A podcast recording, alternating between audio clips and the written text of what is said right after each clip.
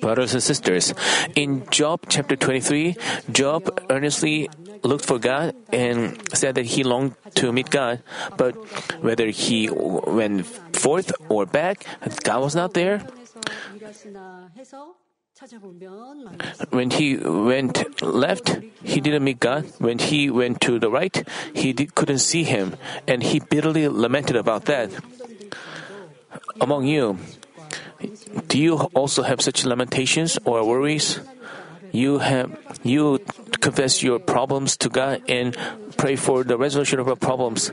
Some people receive healing and answer through the divine healing meeting and they are rejoicing, but they but even though they attend the divine healing meeting and register as a patient, why did they did, did they not receive healing? Then they have to reflect reflect on themselves. They complain, I called on to God, but why didn't He um, answer me? You know, if you indeed you don't you shouldn't lament bitterly about that, but you can find all the answers from the word. You shouldn't say things like, Where is God? Where I can find God? you know, we are telling exactly where, how you can meet Him. So you shouldn't be discouraged or you shouldn't be agonized. But Job was in agony because he, while he asked God to help him, but he couldn't find him anywhere, and God didn't reach out to him. And, you know, Job didn't doubt that God is living, but he wondered why God, who is living, didn't help him and he continually uh, hung on to God with a lament. But from that confession, and Job was actually saying that God is wicked, so he is not meeting me, so he is making judgment. That's why he couldn't meet God. We learned through the lectures on Job why Job didn't meet God because he didn't depart from sin and evil and he was bound by his fleshly thoughts and he was judging that even though he was righteous God was not aware of him well and made him suffer. So how could we meet God? We have to admit that we are evil and we are and we have to go to the roots of the problems and thoroughly repent, then God would reach out to us. But let's say you have problems and you, but you if you don't realize what your sins are and just uh, vaguely say god i'm a sinner. Please forgive me. That's not true repentance. You know in relationship with people especially between a husband and wife or between friends. You commit a, uh, you are, are upset about another person's behavior or worse and you are upset because of that and you are hurt and you have been upset and the another person uh, apologizes to you but he but he doesn't feel what he is truly, uh, what fault he he committed. He didn't. He doesn't seem to know. He doesn't seem to know why his uh, friend or spouse was hurt. You know, you have to know the reason. Only then you can open the door to her heart and melt his heart. But because because he sees that another another person is upset because he feels that he did something wrong, he says, "I'm sorry." Then you he cannot open the door to another person's heart. Let's say you have a disease or tests and tribulations, and if you just say, "I'm God, I'm sorry, forgive me," that doesn't mean you can tear down the wall of sin. So you have to realize what sins you have committed, and you have to feel it from your heart. And because you know that sins are bad, and sh- if you just repent with your head, you cannot repent from your heart, so you cannot meet Him. You have to truly confess that you admit that you are a sinner, and you have to. If you truly repent, then you would never you would resolve not to commit sins and you have no desire to commit the same sin. You know, as we see how evil Saul was, we don't like it. You know, he said uh, cursing words against his son. He didn't treat him as a human being. This is uh, unacceptable. So, how you have to you you have to you have to resolve not to never to commit sins again and you have to remember it in your heart and make efforts. And that's true repentance. Then father god would reach out to you.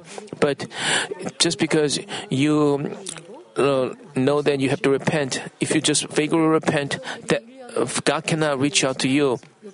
As we uh, go through trials as we listen to the lectures on Job.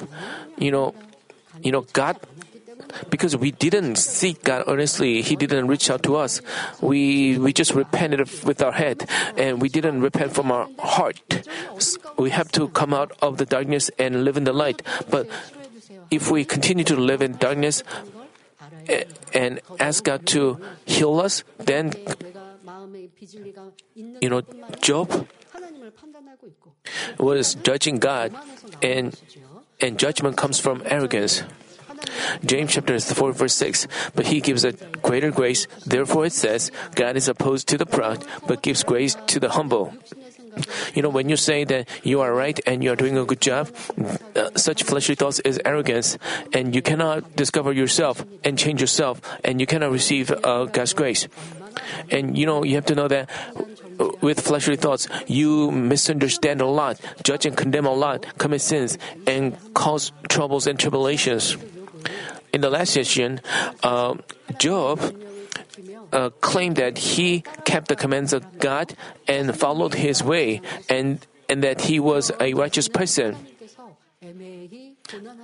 Uh, and he claimed that while he was suffering unfairly, God didn't relent and he he described God as bad. So he justified himself, saying that that's why he was discouraged and feared God, and he put the blame on God for his hardships. So we know that due to his fleshly thoughts and resentment and complaints, he suffered trials again and again. It's the same with our life. When you face a trouble or problem, if you uh, put the blame on your environment and complain, you cannot resolve your problems. You have to reflect on how much you've lived by the Word of God, and you have to discover your uh, faults. You have to look for the wrongdoings and repent and turn from your ways. Then you can meet God. Uh, Job was not doing that. He only thought about the good deeds he'd done and claimed that he was a righteous man. You can uh, if you do so, you cannot discover yourself, you cannot sanctify yourself, you cannot resolve your problems. You have to forget about the good deeds you've done, but you have to find the shortcomings and things you didn't do. You know, some people compare themselves to others and they claim that they are better than others. You know, you have we have to have our standard in the truth. Have to you have to discover our shortcomings in light of the word. You shouldn't think like why that person who is more evil than me doesn't suffer any tribulations. If you say pray so, you cannot receive answers. You know, you have to think in absolute standard. You have to figure out your disobedience, find out your disobedience, and repent. Then you can meet Him. In chapter 24, God continued to uh, uh continued to describe God as bad, with his heart disturbed. He knew that God was um, Almighty, but that God didn't resolve the problems of a righteous person and left him in suffering. So he was annoyed and he hated God.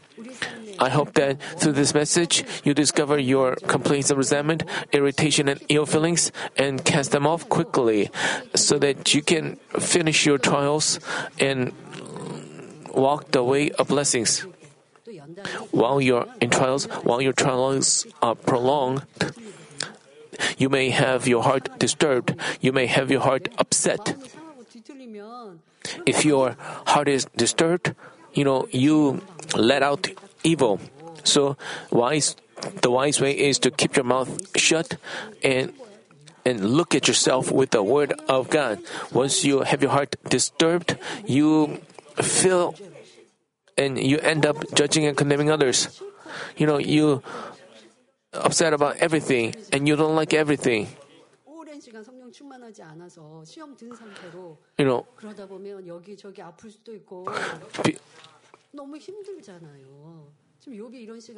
and Job was um, having such a time, and with his heart disturbed, he was uh, being stupid, and we shouldn't do so, but you have to correct your heart and mind with the truth and achieve goodness and love. Uh, Job said in chapter 24, verse 1 Why are times not stored up by the Almighty? Why do those who know Him not see His days? Job is lamenting that God hadn't appointed uh, times for trials. Saying so, he wished that God had appointed a time for his trials or his death and notified him of when. Then Job felt like he would be able to persevere looking forward to the appointed time. But since he had no idea when his afflictions would end, the arrival of God's answer wasn't guaranteed, he resented God all the more. Brothers and sisters, we have to know that God never determines a specific period of time in refining us. He is not like, I will allow this amount of suffering, or I will refine you until a specific date, month, year. If we realize our faults even now and turn back, that's when we receive His answers and have our problems resolved.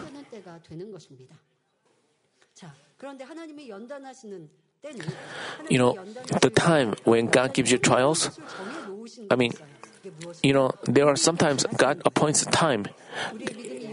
You know, God wants our faith to reach at a specific level. When our faith reaches that level, this is time our faith, uh, our trials end. Let's say you have hatred. When your hatred is thrown away, that's the time your trial ends. But that is set by God. But the specific date or month or year is not determined by Him it is determined by us. Whether you, I mean, thus, whether we will receive our trials for 10 years, one year, or a single day is determined by our heart and deeds. Since Job didn't understand such spiritual principles, he asked, How come people who know God cannot see the time for his answers? How come people living in troubles and tribulations cannot see his work? He was figuratively speaking of his situation. The reason was if we had spoken his mind in a straightforward way, his friends would have rebuked him again.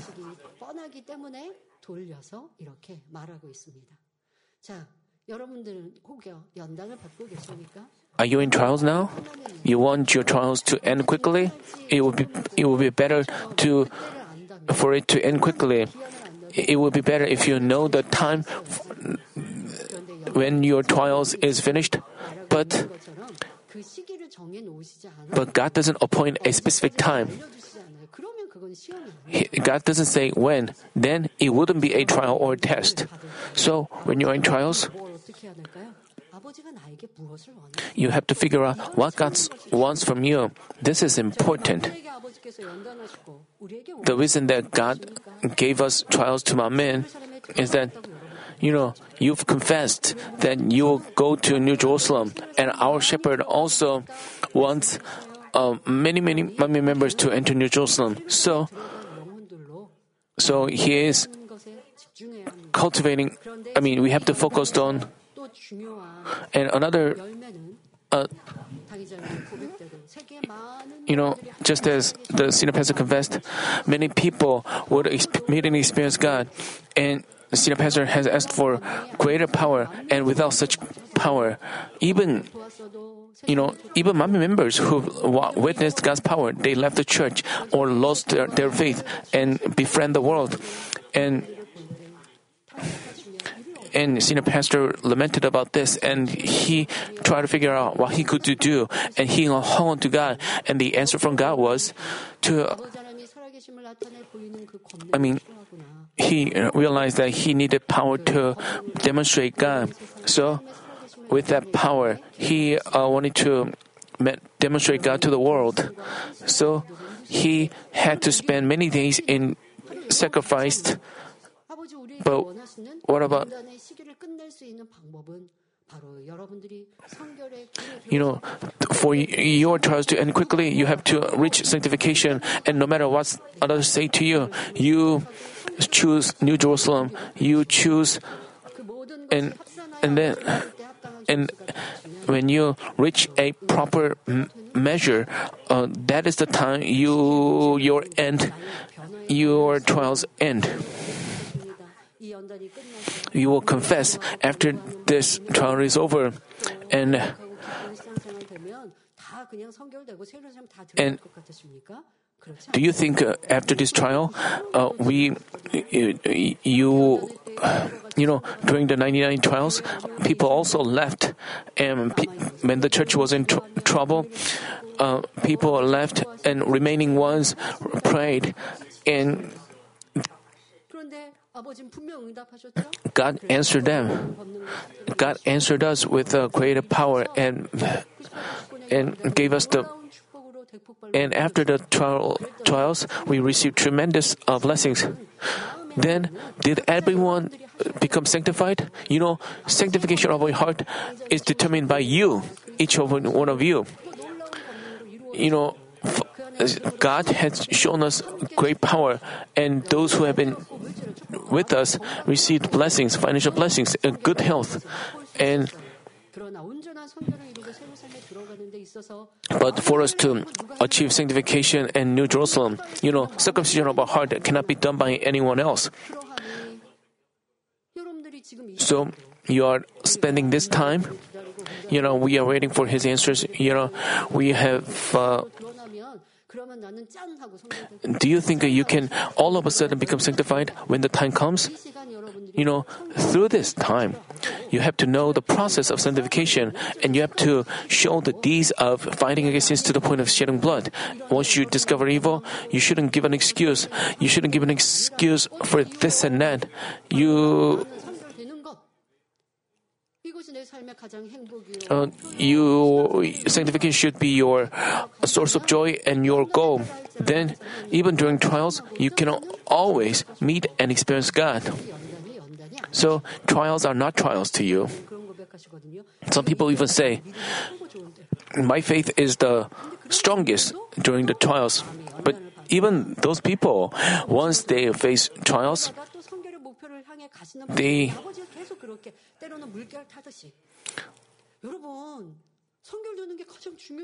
you know, sanctification is the most important because we have to recover the lost image of God and enter New Jerusalem. That's why we are being cultivated.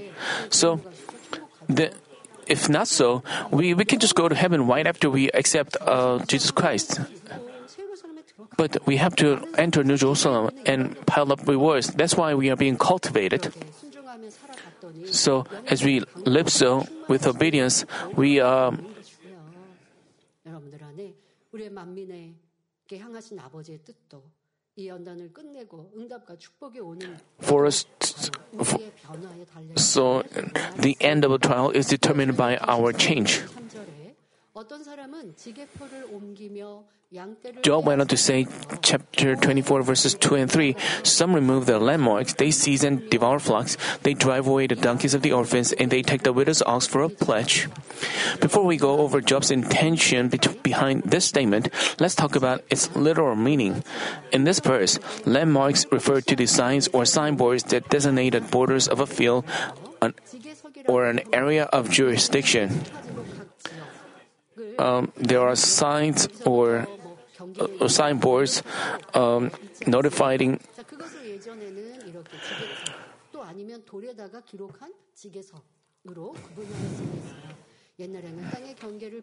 Uh, in the days of old, they sometimes removed those signs that marked the boundaries of land or changed their locations in attempts to deceive and oppress the poor. For example, they they divided land with uh, stones. Uh, I think you've seen that in old dramas. But rich people, at night, they they and those poor once, uh, so the poor were helpless. So by the removing of the uh, signs. Proverbs chapter 22, verse 28 also says, Do not move the ancient boundary which your fathers have set. In the passage, removing the landmarks means taking away someone else's land little by little through unrighteous means. In today's sense, it refers to unjustly increasing one's wealth through speculative investment in real estate or the abuse of his authority. Next, Job mentioned seizing and devouring flocks, driving away the donkeys of the orphans, and taking the widow's ox for a pledge. You know, many years ago, flocks were a significant means of living. How miserable one must have been if he had his flock taken away. Also, to an orphan without parents, donkeys must have meant his entire wealth. To a widow who had to, who had to live on her own t- without a husband, an ox must have mean uh, must have been precious as a life. An ox, they uh, plow the field, and they the, an ox itself was a uh, an asset. So if they have an ox taken away, it, uh, so, when they took away donkeys from orphans or took widows' oxen for pledges, these disadvantaged people must have been so miserable and saddened. Job also said in chapter 24, verse 4 They push the needy aside from the road, the poor of the land are made to hide themselves altogether. If a needy person who has nowhere to stay is thrown away even from the street, how bleak he would find his situation. Since they would be criticized by their relatives or acquaintances, they would be ashamed and go into hiding. Then, why did Job give such lengthy explanations about these? Job wasn't saying this for the sake of the poor, but this was a part of his strategy to strike at God uh, let's keep a watch on how Job unfolded his strategy. He said in chapter 24, verse 4 5, Behold, as a wild donkey is in the wilderness, let's go forth seeking food in their activity, as bread for their children in the desert. An untamed wild donkey is not bound to anywhere, so it runs everywhere in search of food. When Job was rich, he often witnessed the poor people living nearby being despised, mistreated, mocked by the rich or the evil, and living a wretched life. The phrase, as bread for their children in the desert, means that as they labor, running around like a wild donkey, they feel they feed their children with the income derived from it. When you uh, harvest crops, when you have a lot of possession, but if you don't have land, you you work on others' field and uh, receive wages If the field is close to you, you can you can work on them. But 직장이 없으면 더 멀리도 if you 가서 여기에 일이 있어요, 저기에 일이 있어 하면 여기도 가고 저기도 가고 뭐 요즘 사회에서도 그런 일들을 여러분이 생각할 수 있듯이 지금 내가 먹고 살기 위해서 to earn a living, you you know, that means how poor the. Uh, when Job was rich, he often witnessed the poor people living nearby being despised, mistreated, mocked by the rich or the evil, or the evil and living a wretched life. But now, as he found himself in such a situation, he recalled his past and gave these explanations so that he would accuse God. 이어지는 본문도 In the following verses as well, Job explained the circumstances facing the poor. 밭에서 나 They harvest their fathers in the field and clean the vineyard of the wicked. They spend the night naked, without clothing, and have no covering against the cold. 산중 소나기에 젖으며 가리울 것이 없어 바위를 안고 있느니라 말합니다. They are wet with the mountain rains and hug the rock for want of a shelter. Decades ago, when people didn't have a job, they labor on someone else's field and got wages. Here, the wicked refers to those people who remove the landmarks by evil means, took away possessions even from the disadvantaged, and earned money through all kinds of means and ways. Job meant to say that the poor just managed to get by, harvesting crops from the fields of such wicked people and cleaning their vineyard. Think about this. If you have to work for an evil people, how, you know, miserable he, they are. Even while they are mocked, despised by the evil people, they have to still work for them. You know, also cleaning uh, another person's vineyard. You know, when you pick fruit, you know, beautiful fruits are picked, but those some fruits are, are damaged and bruised, and they don't pick them. They don't want to pick them. And, and they just leave it in the tree. But miserable people even pick those fruits and eat them. This shows how miserable and wretched they are, and they just manage to get by. Uh, this was a description of the poor. Uh, um, Job also mentioned how they lived such a miserable life, spending the night naked without clothing, having no covering against the cold, being wet with the mountain rains, and hugging the rock for want of a shelter. He said in chapter 24, verses 9 through 11 Others snatch the orphan from the breast, and against the poor they take refuge. They cause the poor to go about naked without clothing, and they take away the sheaves from the hungry. Within the walls they produce oil, they trade wine presses for thirst. Job said here, Others snatched the orphan from the breast. The orphan refused to a fatherless child. Back in the days of old, when, people, uh, when a person failed to pay off his debt, he had to have his little child taken away as a slave and poor people had their clothing taken for refuge. Such things were commonplace. For this reason, the poor had to live without clothing, suffer from hunger, and work in rich people's houses as slaves.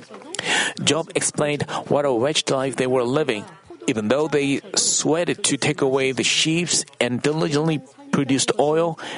Uh, they couldn't taste it, even though they traded wine presses to uh, extract juice, they couldn't drink it. Uh, in the following case, uh, Job also described the misery of the poor. Here, Job finally had the name of God involved. Chapter 2, verse 1, uh, 24, verse 12 says, From the city old gro- uh, men groan, and the souls of the wo- wounded cry out, yet God does not pay attention to folly. If men groaned in a heavily populated city, the number of them must have been big, and there must have been many witnesses. Job knew that if he claimed that he alone saw their lives, his friends wouldn't accept his words without a rebuttal.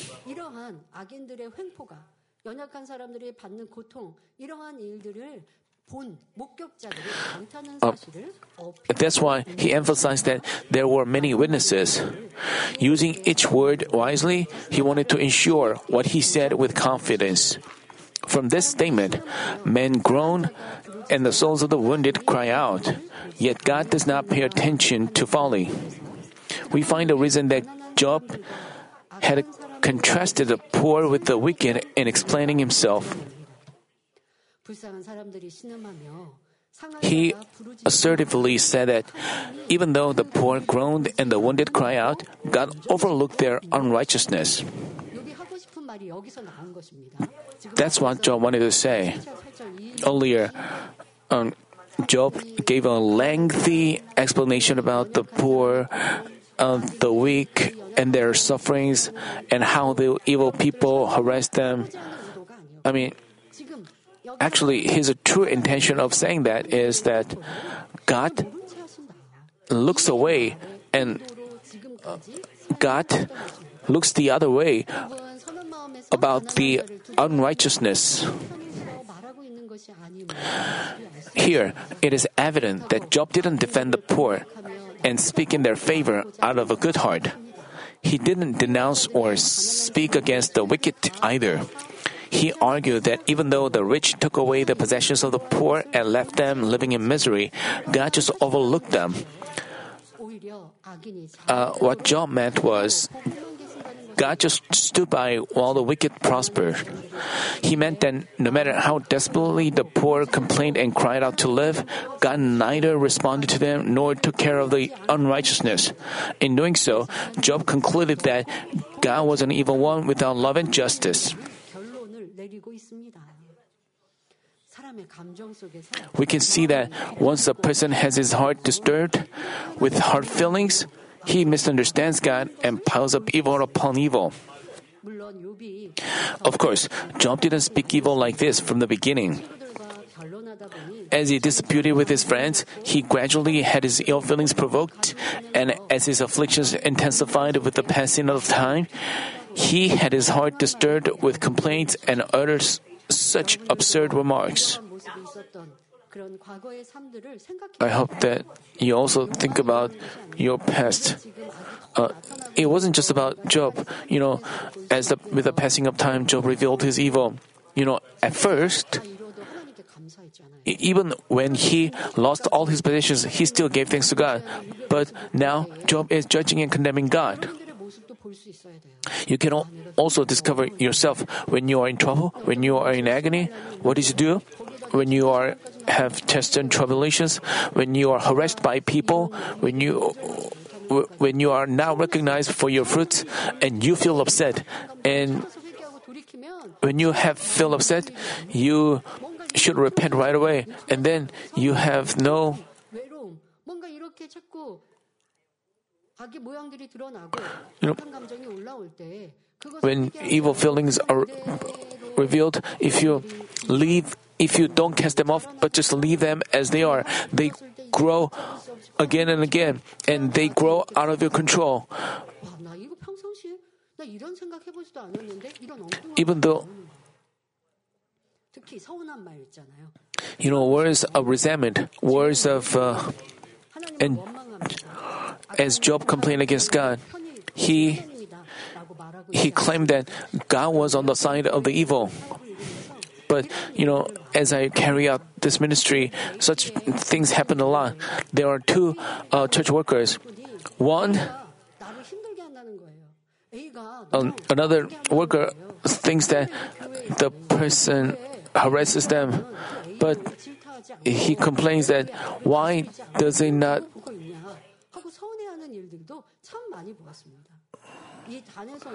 you know, you know, on the altar, I point out sins and evil equally.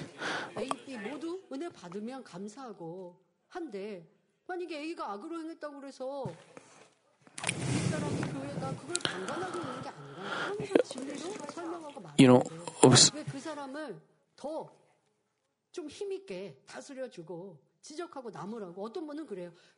some people say, um,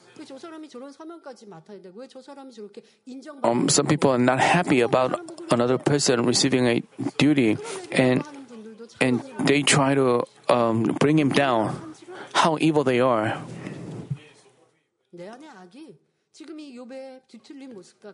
You know, you have to know. Uh, you also have such a disturbed heart like that of Job. You may wonder why that person uh, is evil, but why does he receive uh, God given duties? You know, God given duty is the, you know, God given duty, uh, duty, the church duties are given. You know, our church does not take away people's uh, duties, we forgive them again and again. But those people doesn't have a love and goodness, but but he harbors resentment against the church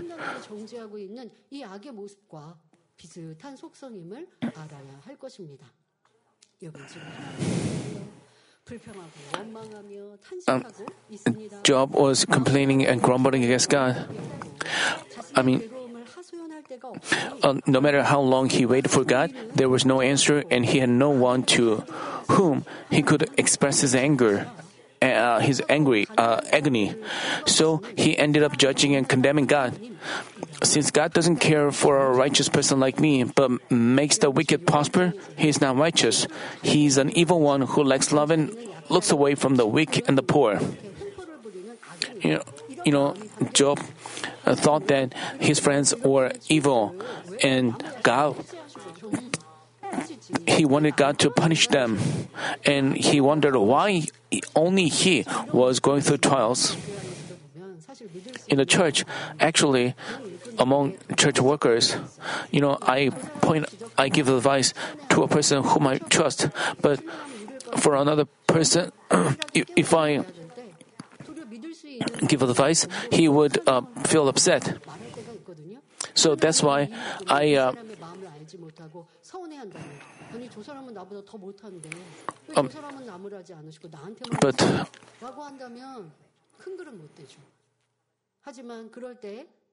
but when that happens, um, uh, when you receive uh, advice, you can just be thankful, and you shouldn't. You don't have to compare yourself to others.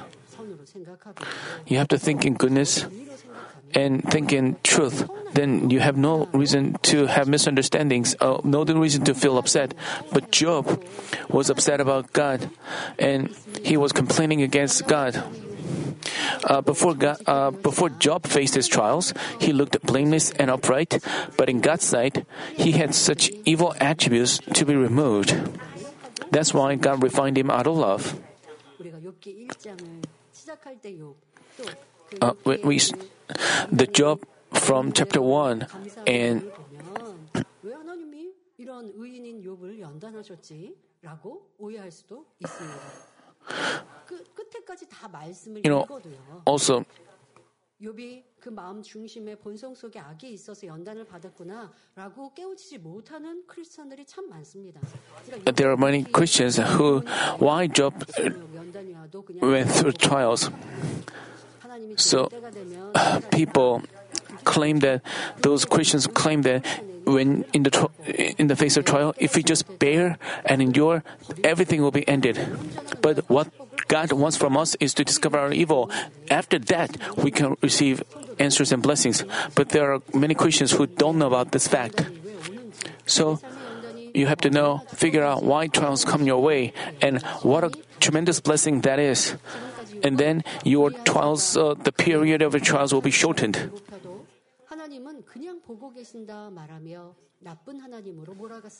Uh, so far, Job had asserted that God was an evil one who just stood by and did nothing, even when the righteous harassed the poor and the weak. Now, Job spoke in detail about the deeds of the unrighteous and kept on strongly arguing against God. He said in chapter 24, verse 13, Others have been with those who rebel against the light. They do not know how, uh, want to know its ways, nor abide in its paths. The light physically stands for brightness, but spiritually, uh, but spiritually it refers to what is righteous, namely brightness and righteousness. Therefore, Job argued that those who rebelled against the light were unrighteous people, having departed from the righteous way, and that they didn't know the righteous way. The paths here refers to the shortcut or the easiest and quickest way um, so in the verse, the unrighteous not abiding in its path means that the unrighteous people refuse to walk the right way, the shortcut to righteousness, which men have to walk. You know, some people don't like the light and they insist on their being right. And there are many of such cases. So, you know, Job became even more evil. Uh, 이러한 심판자까지 돼버리거든요. 그러면서 나는 의인이라고 착각 중에 and they and they think of themselves as righteousness and they misconceive about have misconceptions about them and this is what human beings are like 깨우쳐야 합니다. you have to know you have such great evil in you if you do you have a right to judge and condemn others no but you 더 좋은데 저렇게 were quick to judge and condemn others and you had um, 알아야 합니다. 이어지는 욥기 24장 14절 15절에 사람을 죽이는 자는 새벽에 일어나서 가난한 자나 Job went on to say in chapter 25, verses 15, uh, 14 and 15, the murderer arises at dawn, he kills the poor and the needy, and at night he is as a thief. The eye of the adulterer waits for the twilight, saying, No eye will see me, and he disguises his face. Here, dawn signifies the quiet, silent hours when all people have fallen asleep. Um, and Job remarked that the righteous make use of such a time to kill the poor and the needy. As sins are rampant nowadays, all kinds of crimes occur day and night, regardless of a time. But back in the days of Job, crimes were mostly committed at dawn when people were sleeping. Uh, then, what did Job mean by saying, and at night he is as a thief, since thieves are dirty and unrighteousness and unrighteous in heart, they search here and there for things to steal and mostly make an opportunity of a dark night. Moreover, if they have a plan to murder a person, how hard they must be preparing themselves and looking for an opportunity to do things in no one's presence. For example, Judas Iscariot stole from the money box when he was in no one's presence. So even as he plotted to sell Jesus, he didn't carry out his plan immediately after receiving 30 pieces of silver from the priests, but looked for an opportune moment to hand him over uh, he was uh, he was looking for an opportune, the best moment to hand him over. Uh, since selling his teacher was an extreme immorality and betrayal, he put things into action, not in broad daylight, but in the darkness of night. In describing the psychology of such people, Job figuratively stated, And at night he is as a thief. He also said, The eye of the adulterer waits for the twilight. Um, those who commit adultery are aware that their deeds are shameful, so they usually avoid a brightness of day. They wait for the sun to set and then put things into action. Such people also disguise their faces so no one could recognize them. In Genesis chapter 38, verses 14 and 15, we find a scene where Tamar, who was a widow, covered herself with a veil and disguised herself as a prostitute to deceive her father in law. Failing to recognize her, Judah, her father in law, slept with her. Since Job had seen, heard, and learned from these things, he pointed out that an adulterer would disguise his face. He went on to say in chapter 24, verses 16 and 17, In the dark, they dig into houses, they shut themselves up by day, they do not know the light, for the morning is the same to him as thick darkness, for he is familiar with the terrors of thick darkness. In the passage, those who dig into houses in the dark refers to thieves. As I told you earlier, thieves break into houses or climb over walls, usually in the darkness of night. As Job said here, they shut themselves up by day, they do not know the light. Since criminals of all kinds, including thieves, can't be proud of themselves, they have to avoid people's eyes. In daytime, they stay in their houses, evading the brightness of day. The phrase, for the morning is the same to him as thick darkness, means that to them, night is the same as day and vice versa, because it is common for unrighteous people to be active in the darkness, they naturally consider the bright morning as thick darkness. Here, thick darkness spiritually means death and refers to the state where a person is having his life threatened and on the way to destruction. Those who walk in the darkness or the untruth know that their deeds are sins and result in death, so they are afraid of being exposed by the light. People with faith detest the darkness and dread sins, whereas those without faith dread the brightness of the truth as they are walking in untruth. We also read we also read in John chapter 3 verse 20, for everyone who does evil hates the light and does not come to the light for fear that his deeds will be exposed. Anyone who dwells in the darkness, namely harbors sins and commits evil, cannot but be afraid of uh, coming before God who is light.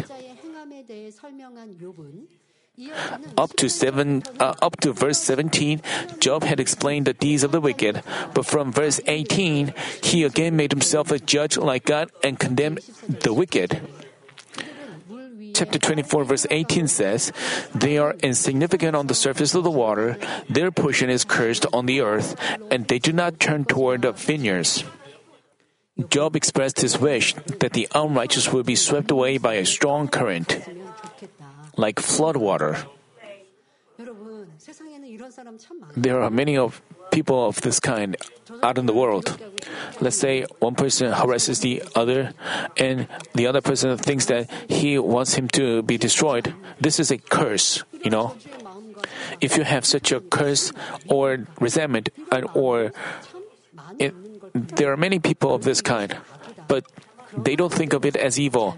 They don't think of it as something bad because they justify themselves thinking that another person did evil to him you know, he, he just, they don't think of it as a sin. But according to the truth, this is a sin. This is evil. So, how blessed we are that we know this truth. So we even remove fleshly thoughts, fleshly things uh, of judging and condemning others. And we realize that we, we have to cast them off. But with Job, because Job had a disturbed heart, he wanted to judge and condemn the evil people. And this phrase, their portion is cursed on the earth, also indicates that Job hoped for the wicked and all their wealth and possessions to be cursed and disappear. Job then said, They do not turn toward the vineyards. Because water was scarce in Israel, God permitted the people there to drink fermented grape juice as a beverage. In the passage, the grape signifies the fruit that quenches thirst and abundance, saying, they do not turn toward the vineyards. Job predicted that the wicked would be cursed and wouldn't have a large portion. As we find from Job's earlier confession in chapter 24, verse 12, from the city men groan, and the souls of the wounded cry out, yet God does not pay attention to folly. Job asserted that God didn't judge the wicked but overlooked them. So he boldly made himself a judge and judged and cursed the wicked. Even today, in the face of an unfair situation, many unbelievers of God curse the person who caused them damage. Moreover, if the person seems to be well off and in peace, they think, if God is indeed alive, how could he do nothing about such a person?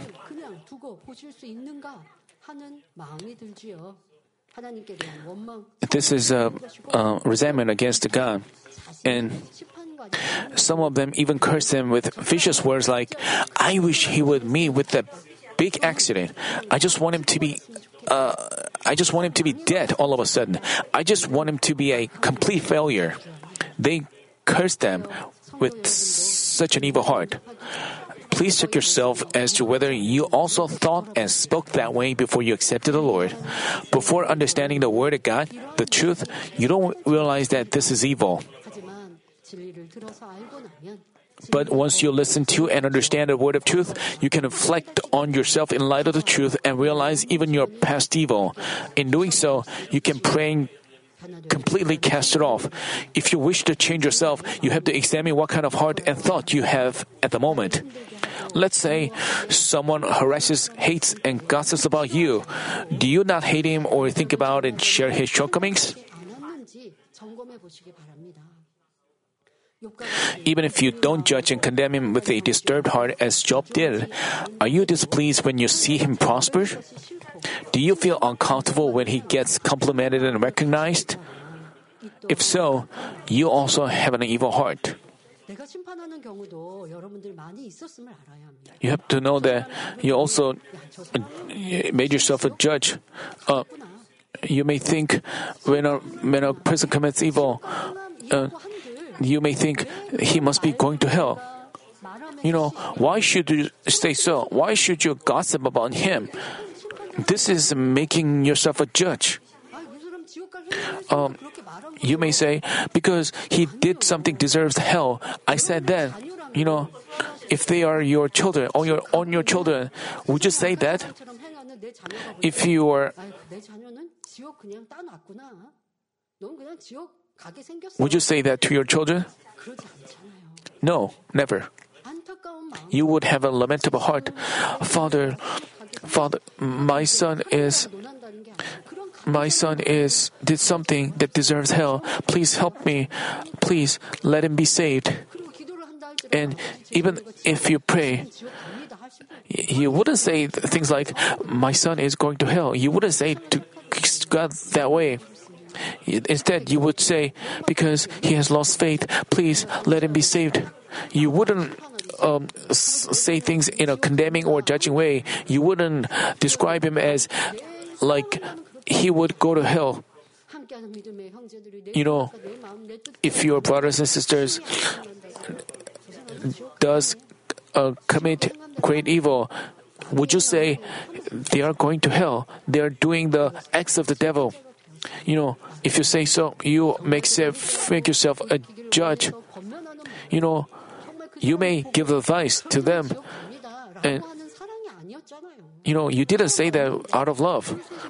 You just spoke evil, spoke ill of him. You spoke, you talked badly about him. How you have to know the truth and and you shouldn't be quick to judge and condemn others. So, you know, when you, even though you didn't say the, use the word hell, if you have a judging or condemning heart against someone, you have to cast it off. Then, when you cast off such a heart, you can meet him and enjoy his company. Hopefully, you will enjoy Hopefully, you will achieve a heart of goodness and love that God wants, thereby always living in His answers and blessings.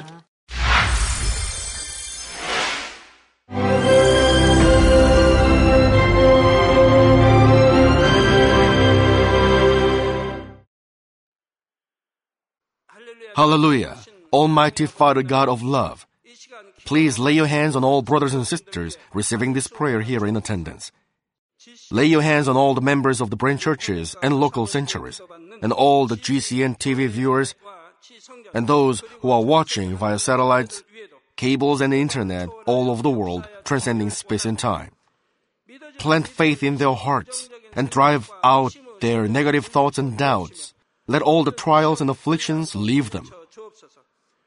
By the fire of the Holy Spirit, from head to toe, scorch their sick and affected parts, including all cells, tissues, and nerves, all internal organs and intestines. Let the light of creation come upon them. In the name of the Lord Jesus Christ, I command the enemy devil and Satan, all diseases, germs and viruses, and infirmities, go away. Let the light shine on them. Scorch their incurable and long-term diseases by the fire of the Holy Spirit. Burn all kinds of endemic and contagious diseases like malaria. Be cleansed and made well. All epidemic diseases, such as colds and fever, go away from them. Protect them from any kinds of germs and viruses and bacteria. Heal them of all kinds of cancers like stomach cancer, lung cancer, liver cancer, breast cancer, womb cancer, intestinal cancer, and all other diseases like AIDS, leukemia, cerebral apoplexy, high blood pressure, low blood pressure, heart disease, lung disease, diabetes, women's diseases, thyroid diseases, and all inflammations. Let them be made whole from polio, stroke, arthritis, herniated discs, and many others. Let all kinds of pains disappear from them, like back pain, headache, and neuralgia. Set them free from epilepsy, autism, depression, neurosis, and all other mental diseases. Loosen them from all kinds of paralysis, and let them get up, walk, and jump. Let them regain good eyesight and restore good hearing. Let the blind open their eyes and the deaf come to hear and mute begin to speak. Heal them of after effects of all kinds of accidents, restore their ruptured and broken bones, restore them from burns, and let the heat and burning sensation go away from them. Father, let there be no scars left. Be cleansed from all kinds of drug addictions and poisoning. Father, regenerate dead nerves, tissues, and cells, and bring the dead back to life. Father, please bless them to conceive a baby. Bless them to conceive a baby. In the name of the Lord Jesus Christ, I command the enemy devil and Satan, the ruler of the air, the evil forces, and their servants, go away from them. Go away, you evil spirits, unclean spirits, deceiving spirits, spirits of falsehood, separating spirits, and all forces of darkness. Loosen all bonds of wickedness and darkness, and go away from them. Let the light shine on them. Father God, give them strength to cry out in their prayer, and empower them with the power to cast off sins and become sanctified. Let them be in good health as their soul becomes prosperous, and let their family be evangelized.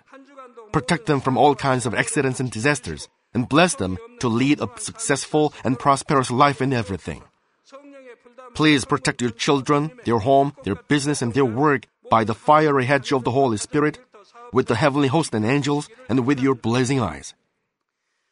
Give students wisdom and understanding, and fill their hearts with more passion and desire for study. Keep their hearts and minds from worldly things, and plant into their hearts more fervent love for God. Bless your children and let them give glory to you in everything they do, whether they eat or drink or whatever they do. Let them confess and testify to the living God. I've met God, I've experienced God, and received His answers and blessings. Father God, thank you. Let all glory be to you alone. In the name of our Lord Jesus Christ, I pray. Amen.